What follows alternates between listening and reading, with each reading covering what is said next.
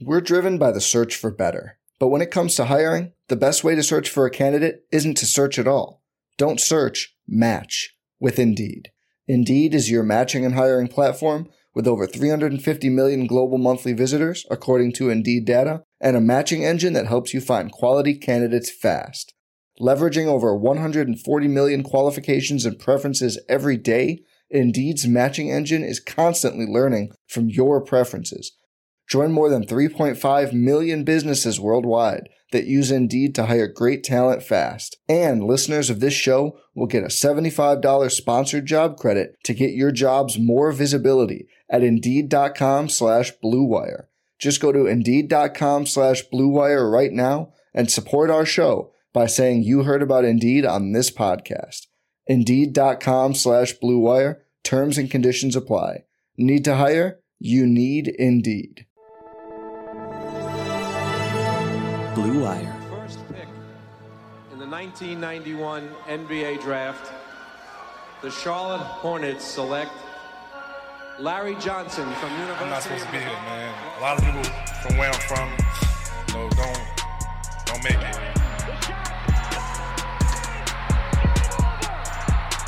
Charlotte, we're back.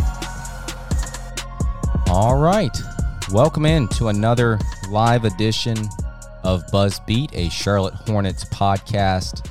This is Richie, and we are here again on Twitter Spaces to recap this surprising win over the Hawks. And as always, we will take any requests for speakers. I am joined by Brian today. BG, are you able to wake up like JT Thor and just decide to be left-handed? Did you, did you hear that little comment? yeah, yeah, I um I did, and uh, Eric and Dell's reaction. I think it was actually Shamedy who who provided that story coming in from a break during the game, and yeah, it was amazing. He just sort of like wakes up, brushes his teeth, left-handed, right, and, yeah. and sees which way he's like feeling that day. No, um, it is one of those other reminders that just like NBA athletes are special and and they're built sort of differently in in more ways than when we probably even realize just watching them do their thing playing basketball All right, we're going to get into this because there's obviously big news that is related to this game. Before the game, I guess on Saturday, we got the news that four players, Ball, Rozier, McDaniels, Plumlee, have entered health and safety protocols here. And I actually thought that this was kind of where most of our conversation was going to lie. But because the game was so exciting to watch, even if they we were talking about this even if they didn't win the game it, it was not an ugly game i thought for sure the offense was going to be hard to come by at points because they lost so much uh, with ball with rozier so i don't think we have anything definitive in terms of i guess when they can return I, I think as we get closer and we hear more news like i guess i guess we won't hear anything definitive until it actually is imminent. BG, what was your initial reaction to this news as it broke over the weekend? I know it was probably mostly negative, but was there any kind of silver lining that you had? I mean, let, let us know. yeah i mean uh, well first off as i'm sure everyone else thought you just want to you hope everyone's okay you know you hope they're vaccinated so whatever you know possible symptoms they could have won't be as bad. Um, and then that would also probably help them get back out on the, the court quicker just given the league's protocols. Um, but yeah it's going to be what at least 10 days right for lamelo and, and rozier? I think that was at least the initial but i but i, I we, we can i'll i'll double check on that. But um, you know, the only silver lining I thought was you get to maybe see some some James Bouknight and some JT Thor and or perhaps even Kai Jones as well. Or in in we saw JT and uh, James Bouknight play tonight. Not uh, the most encouraging of outings for James Bouknight. JT Thor at least playable um, defensively in some of those minutes where you you know you would maybe see Jalen McDaniels right uh, as like a stretchy athletic defensive four. Um, and then you also the other thought was well you'll get to see more of Miles Bridges on the basketball, and mm-hmm. that I think you know him getting more reps playmaking, and we saw it tonight. There they used there were a couple different ways. They they chose to sort of like feature Miles as a downhill driver and really using a lot of him as the back screener in Spain pick and roll to then scramble the defense around, mess with the matchups a little bit, and then and then let Miles sort of go to work in the middle of the court, which is something they started doing late last season. I, I really like it as a as a look for Miles, but um, you know, no, honestly, like mostly, no, you know, no kind of like no, no real good news to pluck out of what what came on Saturday because it's some really important players. It's Lamelo Ball, it's Terry Rozier, Jalen McDaniels, who's you know arguably their best perimeter defender, Mason Plumlee, who you know we've discussed so the pros and cons of Plumlee uh, a ton already this season, but you know he's at least a, a, a big body and lets you you know unlocks some of your pick and roll defenses and and some of your spread pick and roll actions on offense and I mean what the Hornets are going to be faced with Joel Embiid Monday night so mm. and Wednesday you know those are games you'd really like to have Plumlee uh, active for but you know I'm sure we'll see more Nick Richards maybe some Vernon Carey Jr. for those games because sort of a lot to ask PJ to do with that um so yeah, no, you just want to make sure everyone's okay. The, the, like the bits of news that came after the initial break were scary. Just sort of like people realizing that it was gonna people getting the sent home from the practice facility. You sort of worry that oh, this is gonna leap up and in in touch way more than just two or three guys. Um, so Charlotte plays without four players tonight. And um, and yeah, it just seems like it has been a bit of a whirlwind of the last, you know, 24, 36 hours for the Hornets just to move on from that and somehow get ready to play a, a road game against a, a, very good team tonight. So, um, yeah, I just hope everyone's okay and it can sort of like get healthy and, and get back on the court as quickly as possible. Yeah, I thought the timing felt very unfortunate for this team because the Hornets just had like three or four days off to rest up. You get Cody Martin returning after he missed back to back games. And the Hornets are playing some decent teams here. So instead of having this like renewed energy and stamina, uh, it kind of was negated with these four players who not only contribute on the court, but they also contribute with their minutes production. And I and I tweeted this out. It reminded me a little of last year where the injuries started to pile up with Hayward and Ball, and the depth is going to be tested this year. Uh, last year it did not hold up. The Hornets were just so dependent on their top two to four players, and if any combination of those guys are out, uh, there's huge, huge holes to fill. Personally, I didn't think that the depth was going to turn out the way that it did tonight. Uh, Ish Smith stepped up. Kelly Oubre played well. Uh, you're going to need almost every single player that touches the court to have some kind of positive impact. And I think for the most part, anyone that did, maybe outside of Bouknight, like you mentioned, had a positive impact on this game. So, yeah, not much of a silver lining. I think that people that are wanting Bouknight to play a little bit more, I'm sure they would rather him play with, you know, LaMelo and Plumlee and and players like that who are going to, you know, maybe accentuate some of his skills and he's not having to come in and, and try to pick up any kind of slack. So uh, it's definitely not a true representation of how maybe he could potentially play uh, with this team because he's playing as a player that's trying to pick up some slack. But I think he's better suited to play consistent minutes in Greensboro right now and, and just have that consistent court time. So let's talk about this game specifically. Uh, 130, 127 offense definitely was not hard to come by from either team.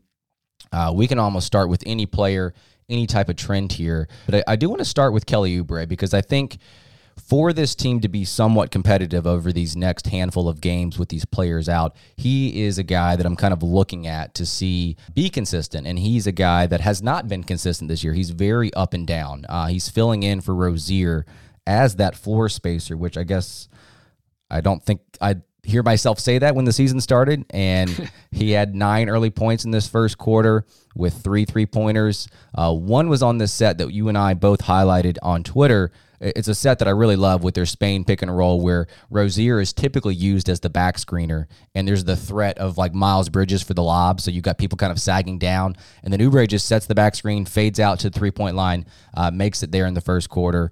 He had a huge three pointer midway through the fourth quarter and he had a four point play. Well, a four point play that he should have had. He didn't convert. So appropriate because he's a guy that and if any player on the on this roster, I thought, okay, who's going to have a four point play? It would definitely be Kelly Oubre. He just has all the the weird plays throughout the game. He's still a streaky player, Brian, but I think he, Miles, and Hayward have got to be like the guys on the wing to have these solid games and these next handful of games uh, to give this team a chance with with these four missing players.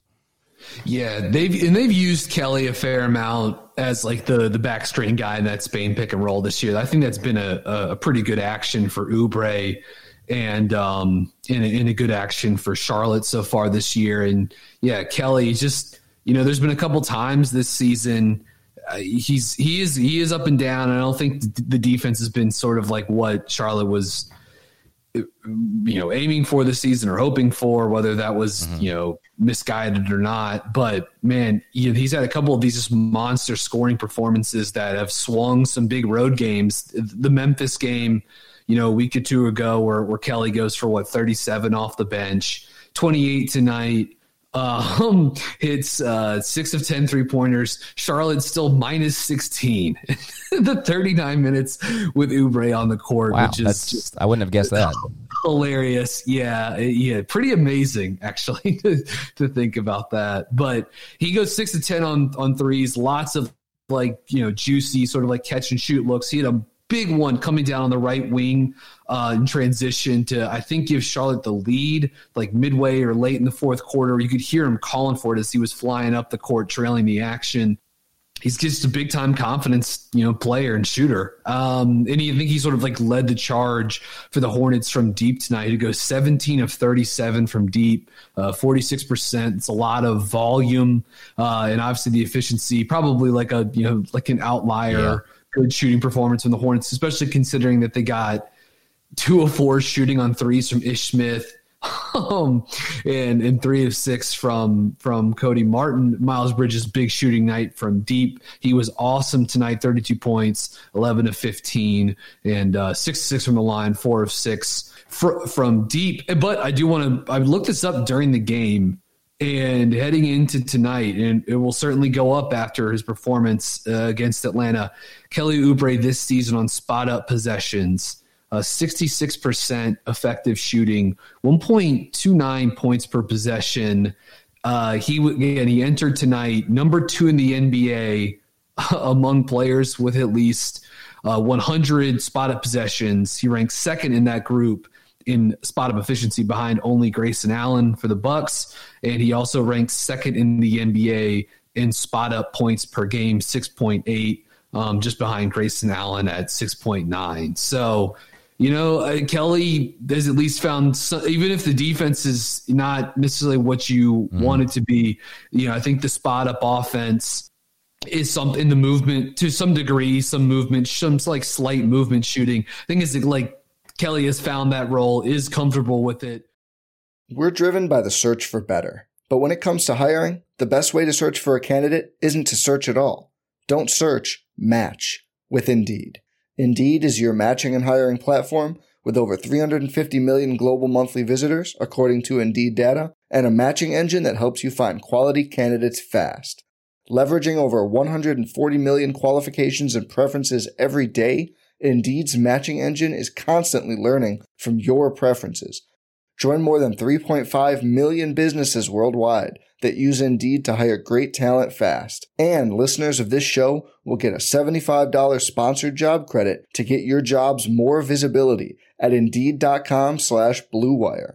Just go to Indeed.com slash BlueWire right now and support our show by saying you heard about Indeed on this podcast. Indeed.com slash Blue Wire. Terms and conditions apply. Need to hire? You need Indeed. The guy I'd like to, to highlight real quickly, because we really could talk about everyone in the rotation tonight, but um, this was just an awesome PJ Washington game and super impressed with his performance, plus 17 in 38 minutes. And just you could see the two-way versatility of PJ like on on full display like being able to drag Clint Capela away from the cup and on offense and opening up the floor. Like PJ didn't have a great shooting night, only only one of four from deep. Although he did have a big time cut dunk late in the game that helped right. seal the win.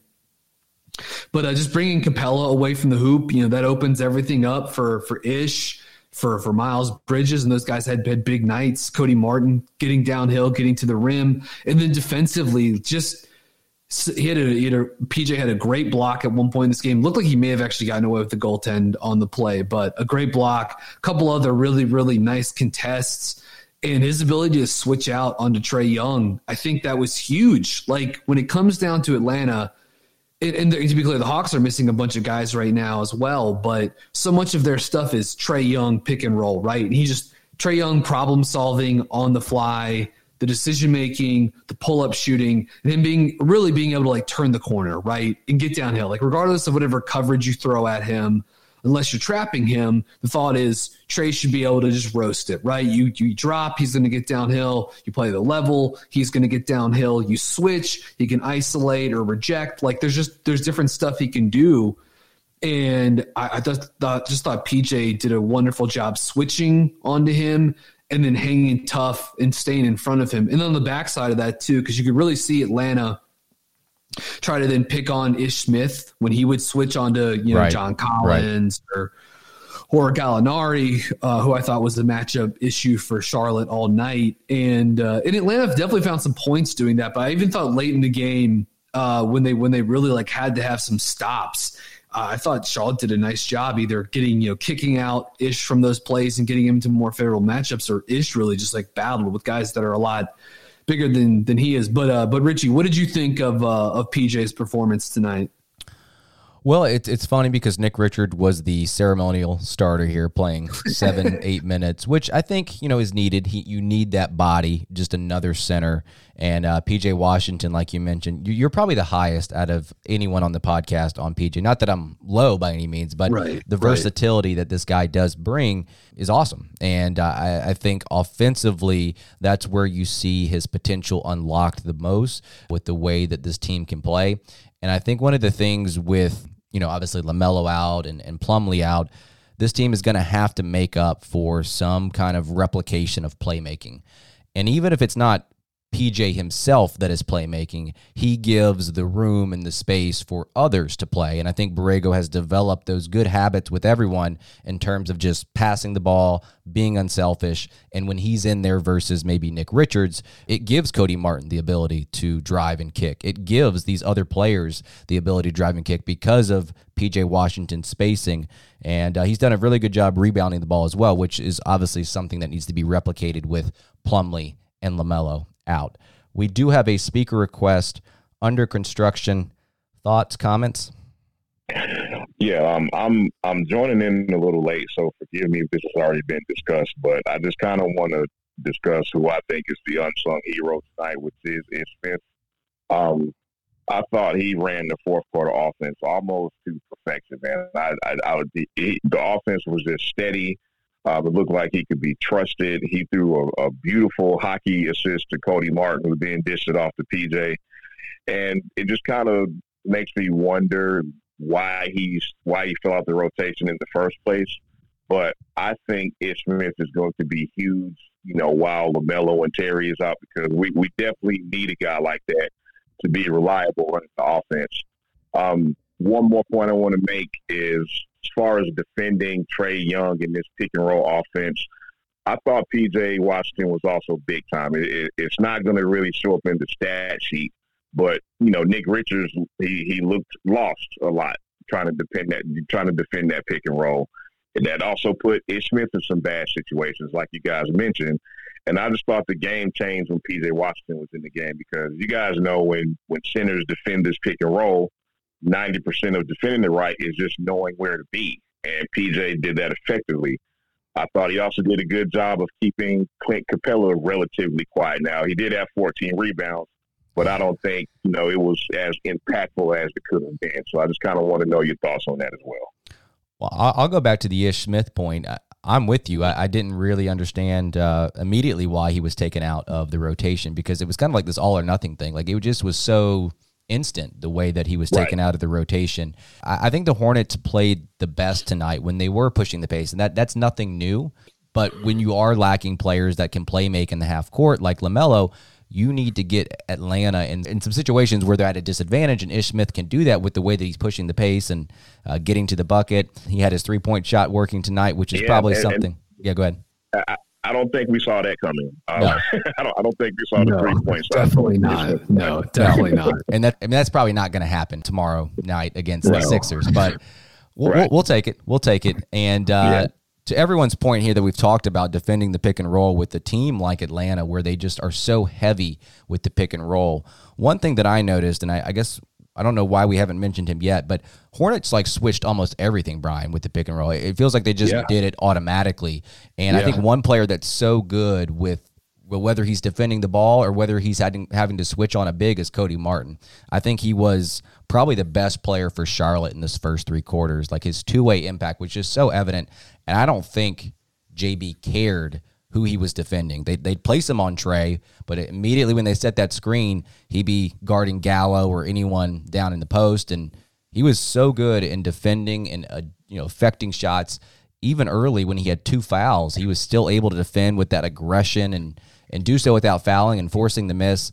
There were plays like that every quarter with Cody Martin. He he cooled off in the fourth quarter, uh, but Yeah. defensively, from quarter one to quarter four, Cody Martin was the best player for Charlotte. He, had a couple switches or, or sort of like scramble pickups onto Gallinari, and you know Gallinari got his on those a couple of times. But you know what what are you, what are you going to do? Gallo's a, a great player. He's huge and he makes really tough shots. For that, for the most part, Cody, yeah, he battled his ass off tonight. He had a really really nice play early in the second quarter. I think he was switched into the post on John Collins. It may have been Gallinari. I think it was Collins uh, or it could have even been Capela. Um, and by the way, Clint Capela zero blocks tonight. Um, as far as maybe PJ uh, pulling him away from the the paint a little bit, but Cody Martin's fronting the post. I think Trae Young tries to throw, or maybe it was it was one of Atlanta's guards. They try to throw a, a lob entry pass over the top, and Cody like times it, ju- and gets just a piece of it deflection. They push in transition. Cody has the ball. He pushes with his own dribble and uh, Boxes out basically. like like goes yeah goes right to Miles Bridges and does like a little DHO. Bridges hits a three. Cody, you know, is the one that sets it up and then screen essentially screens for Miles on the play too. And it was just an awesome two way play uh, from Cody Martin. A career high 19 points tonight. Hit some big free throws down the stretch. Two steals, four assists. He and Bridges really like stuffed the stat sheet tonight. Both those guys combined 10 and 10 from the line. Those guys also 7 of 12 on threes. Bridges, four assists, three steals, a block. Yeah, Miles was awesome. This is one of those games. I think he's had some. I think Bridges has had, you know, some tough shooting nights, uh, perhaps in the last week or so, but he really got it going this game. Obviously, he had a couple pretty tough three pointers, but uh, just getting downhill, I thought for him was was big this game. And when Miles is able to pressure the rim, you know, I think that that's probably necessary for Charlotte right now, just because Lamelo isn't playing. I, and Ish definitely gives you some of that, which I'm, I'm glad under construction highlighted because that is what Ish Smith does, man. He he gets north south in, in the half court, and he can really open some stuff up. Seven assists for Ish tonight, but Bridges with his size and athleticism, um, yeah, that's a huge, huge, huge part of Charlotte's offense. And I think something the Hornets really like are going to have to lean into without Rozier, without Lamelo um, on offense specifically, and without you know Mason Plumlee to to an extent on offense as well, is they've done so much just like spread pick and roll this year with Lamelo, empty corner pick and roll. Um, and for now, at least for the next couple of games, like you can you can still do plenty of that with with Ish Smith. You know, you can do some of that with Cody Martin, I suppose.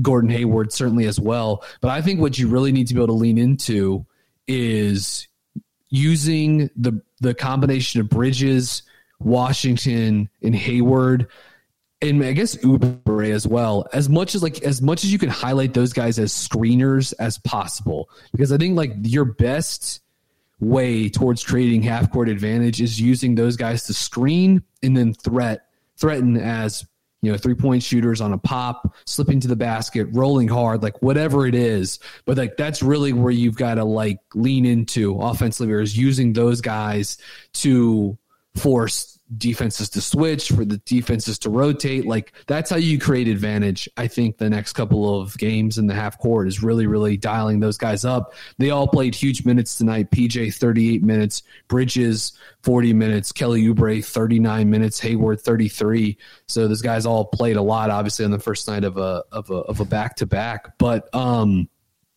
no, yeah, just a just a an impressive performance by Ish, and his ball handling is going to be uh, just a necessity these the next couple of games.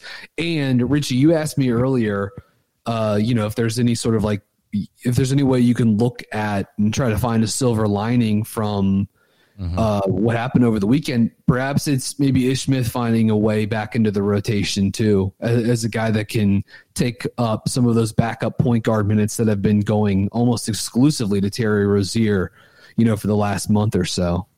Yeah, I thought of that. I thought of that as we were just speaking right now. That he's the one guy that could work his, himself back into the rotation uh, with his play over the next handful of games. Uh, we do have one more speaker request here from Brody, who's an active member in our Slack. Brody, what's your what's your thought? Hey guys, uh, big fan. My question's actually about PJ Washington. Uh, like Brian, I'm I'm a big PJ Washington fan, and I feel like one of the things that makes him super valuable is just like how wide his skill set is. I mean, he's kind of an undersized five that can switch between the four and the five.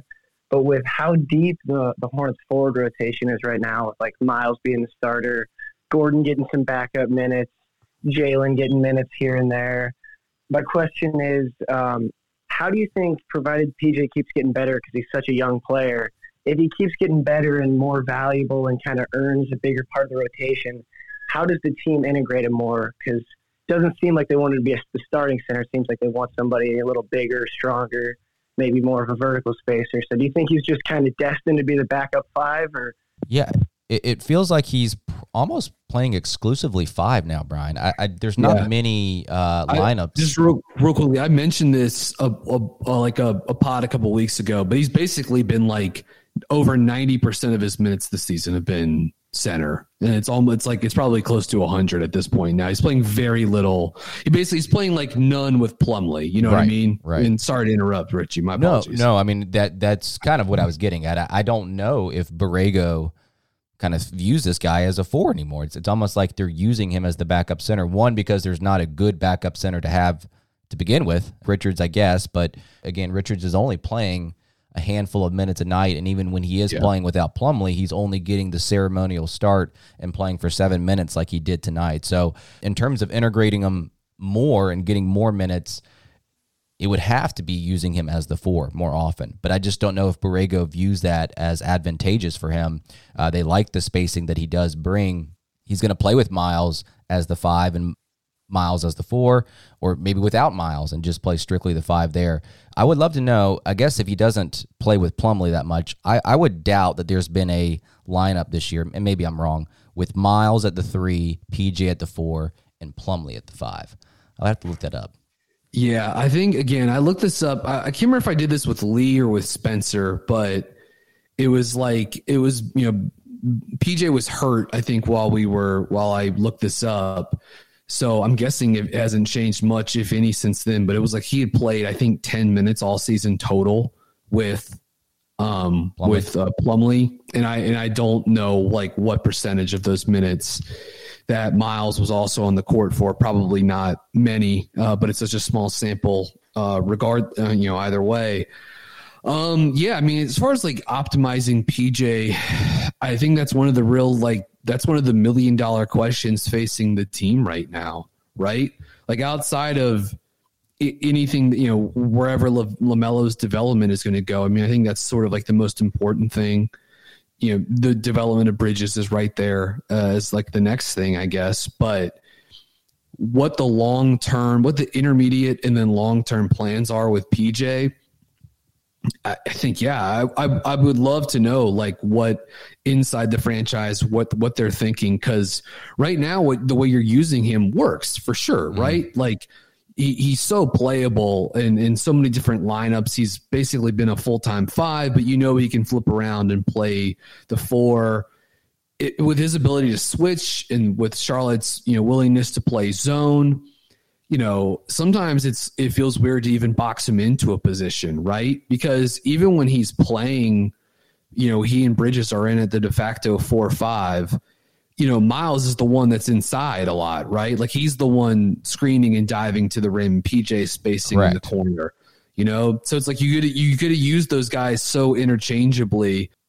Yeah, look, I'm sure PJ would like to long term be a, a starter in the NBA and I, I don't I don't see Charlotte dialing in, you know maybe maybe this season. Uh, but uh, but long term I don't know if I see them going all in on PJ as the center. And as we've discussed on this on this podcast plenty of times before you know if you want to fully optimize LaMelo you know, you're probably going to need a lob guy at center, right? You know, you're going to need a, a Richaun Holmes. You're going to need an Evan Mobley. You're going to need a Daniel Gafford. Like uh, these are different degrees of this archetype. You know, obviously Mobley sort of breaks all archetypes. He's his own thing. But eventually you're going to have to have a, a 6'11, seven foot guy that can catch it above the rim and play with LaMelo. So you can really like unlock that spread pick and roll lob game. Um, you know, PJ could still easily be a part of those teams because he's still going to play leverage minutes for you because he can switch and he's a killer three point shooter that makes, for the most part, pretty good decisions on offense. So, but, but, you know, how do you get him to buy into that kind of role? How does it work out financially? I, I think that's maybe tougher to sort of figure out. But for right now, I mean, he really is, I think, one of the more intriguing young big guys in the league because of his ability to guard every position and because of that three point shooting. Obviously, he's elite from the corners and has been since he stepped in the NBA, but he's been so good from above the break recently. Like, just, I mean, on fire from above the break since yeah. he came back from injury. And what that does for Charlotte's offense is is huge in the lineup that I, since we're just talking a lot about lineups, the lineup that I've mentioned this already uh, on a previous recording, but the lineup that I would love to see more of, and we're gonna have to wait on that, is I'd love to see more LaMelo, Rozier, Hayward, Bridges, and PJ. Um, I think defensively that lineup is obviously there's some concern, but offensively that's a killer lineup, and I think that's one that you're gonna you're gonna see hopefully a lot, you know, back half of the season and, and maybe even into the the playoffs as Charlotte is so lucky to to get there. So um yeah, long term, I, I, don't even know like PJ Washington's gonna be a very good, very productive player in the NBA for a long, long time. He's a winning player. He can be on the court in a postseason scenario for all the reasons we just outlined. But it's it is hard to figure out exactly how that figures into where Charlotte wants to be five years from now because he can certainly be a part of it. I just I don't know how you get if that's point B and we're at point A. I don't know how you get from A to B if that makes any sense. Yeah, I think the personnel right now with the roster kind of forces Borrego to play him at the five. Like we haven't seen Plumlee and PJ play that much, and I wonder how that would turn out uh, in terms of their offensive efficiency and their defensive efficiency, and just how those two would pair together. I just, I guess Borrego doesn't view them as a pairing that would work, and I guess we'll never know if we don't see it enough on the court. Last, last thing I'll mention before we wrap here, Brian, and if you have any last thoughts here on this game or just kind of like the implications of the four players being out. You know, one thing that we did see uh, in this game, and, and one thing that you're obviously going to see moving forward, are lineups out there with no true point guards when Ish sits. Uh, LaMelo yep. being out, like I said, uh, this is going to be a thing and, and somewhat expected. I think Cody Martin was out there as the nominal point guard, uh, but we saw a couple of possessions where Gordon Hayward was the was the guy taking mm-hmm. the ball up the court, being a playmaker, and he's very capable of doing that. You have Miles Bridges, who in the fourth quarter, like that was the biggest story of tonight, was him in the fourth quarter, just being that guy that you went to. And he was consistent all night, but when the team needed it the most, he came through. And his pull up shooting in that fourth quarter was just on point. The shot that he created for himself, like with a minute left to play, was awesome. Definitely next yes. level stuff. Yeah. You know, that's been so good for him this season and even a little bit of last season. It's, it's taken a bigger jump this season, but it just shows that his hard work is paying off. The thing is with Miles, he's always had the athleticism. Like he's always been physically gifted. He just needed to put it all together on both ends of the court. And he's making so many strides that it's going to make this upcoming offseason pretty interesting with this free agency. Uh, I, know some people are probably wondering why an extension wasn't given to him prior to the start of the season, uh, and that's something that we can debate all season. Uh, I don't really want to have the conversation again about that, but it's gonna it's gonna be interesting to see how his play propels him towards free agency. But yeah, his self creation is going to be needed in these next uh, couple of games here because uh, you are going to have lineups where Ish is sitting and obviously Lamelo's out.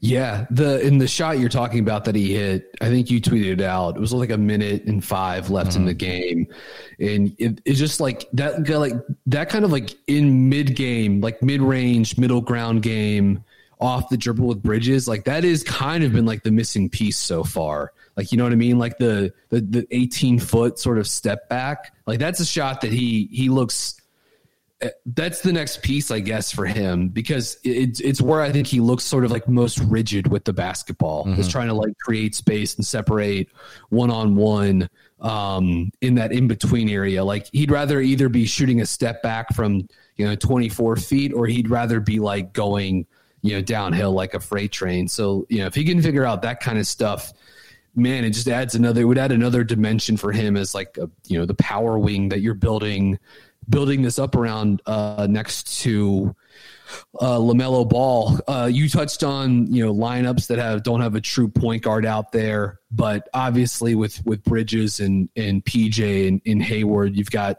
those guys are you know three. They're all like they they they move in Charlotte's lineups between like the three and the five essentially, um, but they can certainly pass and create. Um, but the lineup with Bridges, Cody Martin, PJ Washington, James Bouknight, and Hayward, uh, five minutes, 37 seconds tonight. That lineup was plus 11. Um, Charlotte's best lineup tonight, which played 13 and a half minutes together, was Oubre, Bridges, Cody Martin, PJ, and Ish Smith. That lineup was plus 14. And yeah, those 13. How, how does that work out when Oubre was negative 16 on the night? That's crazy. I, I don't, I don't, I don't, it's weird, man, because like the, but I'm looking at the, I'm looking at the NBA, like the, the NBA.com box score, and it, it's saying Kelly Oubre minus 16, but that, that lineup that I'm referring to, that's from PBP stats. Yeah, PBP. Um, but yeah, that does look, I mean, it's, it's, it's hard to fathom. I'm, I'm not entirely sure, but it looks like, you know, Kelly was a part of, like the best. He was lineup. he was on the, he was on he was well he was on another lineup with Bridges, Richards, Hayward, and Ish that went minus eight in seven and a half minutes. And then Oubre, Bridges, PJ, Hayward, and Ish Smith played five minutes. That lineup was minus nine. So I'm guessing those lineups are sort of how you get to Oubre at such a sort of like a rate, a really weird minus 16, despite the fact that he like hit a, a ton of threes and played 39 minutes in this game. Charlotte won by three. So that I mean, yeah, single game plus minus can be can be noisy to say the least. Um, and we're sort of just hinting hinting on that, uh, I guess. And then yeah, just like with Bridges, I mean, like we don't need to rehash the extension stuff, but I I do kind of think the fact that he is playing this well speaks to why they didn't get an extension done this summer, like mm-hmm. or this past summer. It's like you know he was playing so well down the final two months of of the season, Charlotte was, you know, trying to see if they could. Charlotte probably wanted to know if that was for real to an extent. You know, can he can he do this? You know, extrapolate this out over the course of a full eighty-two game season plus playoffs, and maybe trying to hedge against that a little bit and see if you can get some kind of a discount. And for a guy like Bridges, a, a Klutch Sports client, um, of course they wouldn't go for that. So I just I I do think like the reasons why that extension didn't get done, you're so almost sort of seeing it it, it play out now because but now that I mean my get my my the, the flip side of that is that now that Charlotte has seen him play like this for you know at least half a season and hopefully for the rest of the season well then you feel pretty good about signing him to a you know a big ass extension uh this this summer. Um and you don't you don't even hesitate to do it. So, yeah, big game for Charlotte, big win for Charlotte. I kind of can't believe they got it done on the road. And yeah. um, you know, the next couple of games are going to be tough. You get a rested Sixers team you got to play them on the second night of a back to back while you're missing a big chunk of your team, um, and then you play them again on Wednesday as well. So that's a that's a tough man. That's a tough it's a tough back to back for for Charlotte with such a depleted roster at the moment, and like yeah, the thought of matching up with Philadelphia without some of these pieces right now is like a pretty daunting uh, mental exercise. Do you think but Nick Richards plays more than seven minutes tomorrow? He's, I think he's got to. I think he's got to as well, I yeah. think he, I think he has to. Um, and yeah, you know, you just I, I do think it's one of those things too, where like if if the first quarter goes ugly tomorrow night, like let- let's maybe just like play, let's like just play Kai Jones thirty. You know, I mean, Scottie Scottie Lewis, yeah. You just you played you played so many of these guys huge minutes tonight Yeah. um on the first night of a back to back so like I you know I would be I'm sure that already right now like as we're doing this they are doing you know a variety of extensive kind of like recovery you know methods to get those guys fit and ready to play again in less than 24 hours in in uptown but got to be careful with that, especially with someone like Hayward who played 33 minutes tonight with a with a ton of usage and defensive responsibilities. So I will be mindful of the minutes as they get ready to play Philadelphia. And yeah, I think for sure you're going to need to see Richard's probably going to foul out pretty quickly too. But That's fine. That's fine. Provided that he's able to, uh, you know, pick up fewer than six fouls in seven minutes and 28 seconds, well then yes, I think he'll play. I think he'll play play more tomorrow night against Philly.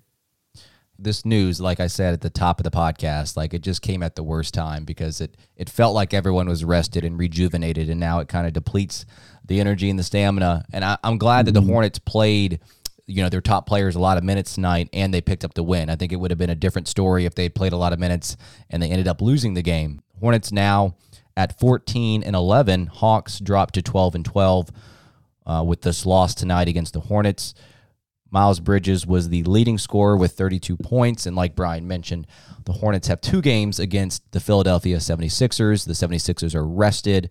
I have this odd feeling that this like random player is going to go off tomorrow night, like Niang, for, for whatever reason. He, he's going to go off tomorrow night. He's been good this year. he has. man. He has.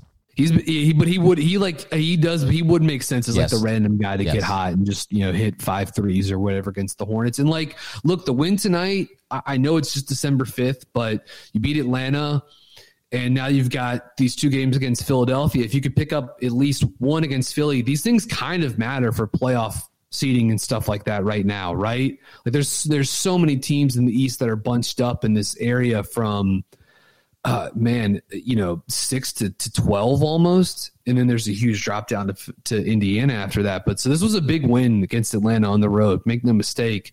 And yeah, I guess the hope would be if you could just somehow split with Philadelphia these next two games. And that's kind of why I do think like if stuff starts to stink early tomorrow night, I mean, I, I don't think they'll actually do this, but I think it's something they should consider is like, yeah, you know, you don't want to, it's not like you're going to like throw a game or anything like that, but just get some of the young guys more of a rep, uh, some reps, and then try to get some rest in, use the day off on Tuesday, and then, you know, get back to work against Philadelphia again.